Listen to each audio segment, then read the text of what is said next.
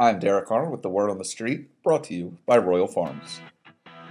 The Orioles' power bats were on full display Sunday afternoon as the team mashed six home runs in their 11 3 drubbing of the Oakland Athletics, highlighted by Manny Machado's two dingers, one of which was also his third career Grand Slam. It was a fun exhibition of power to watch indeed, as Pedro Alvarez, Mark Trumbo, Jonathan Schoop, and even Joey Rickard got in on the action.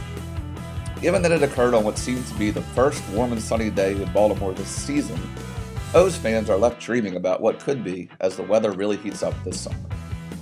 Of course, many fans also temper their enthusiasm because, as we've seen many times, the bats of our Bash Bros can go cold in a hurry. Heck, look no further than last week. However, the O's are hardly alone in this regard here in 2016.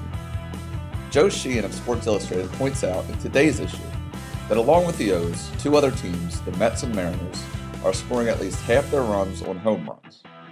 Only one team in history, the 2010 Blue Jays, managed that over a full season. Nearly 40% of runs in MLB are scored via the long ball these days. Even the Royals, everybody's favorite example of small ball savvy, and the two time defending AL champs, have scored 37% of their runs via the homer this season.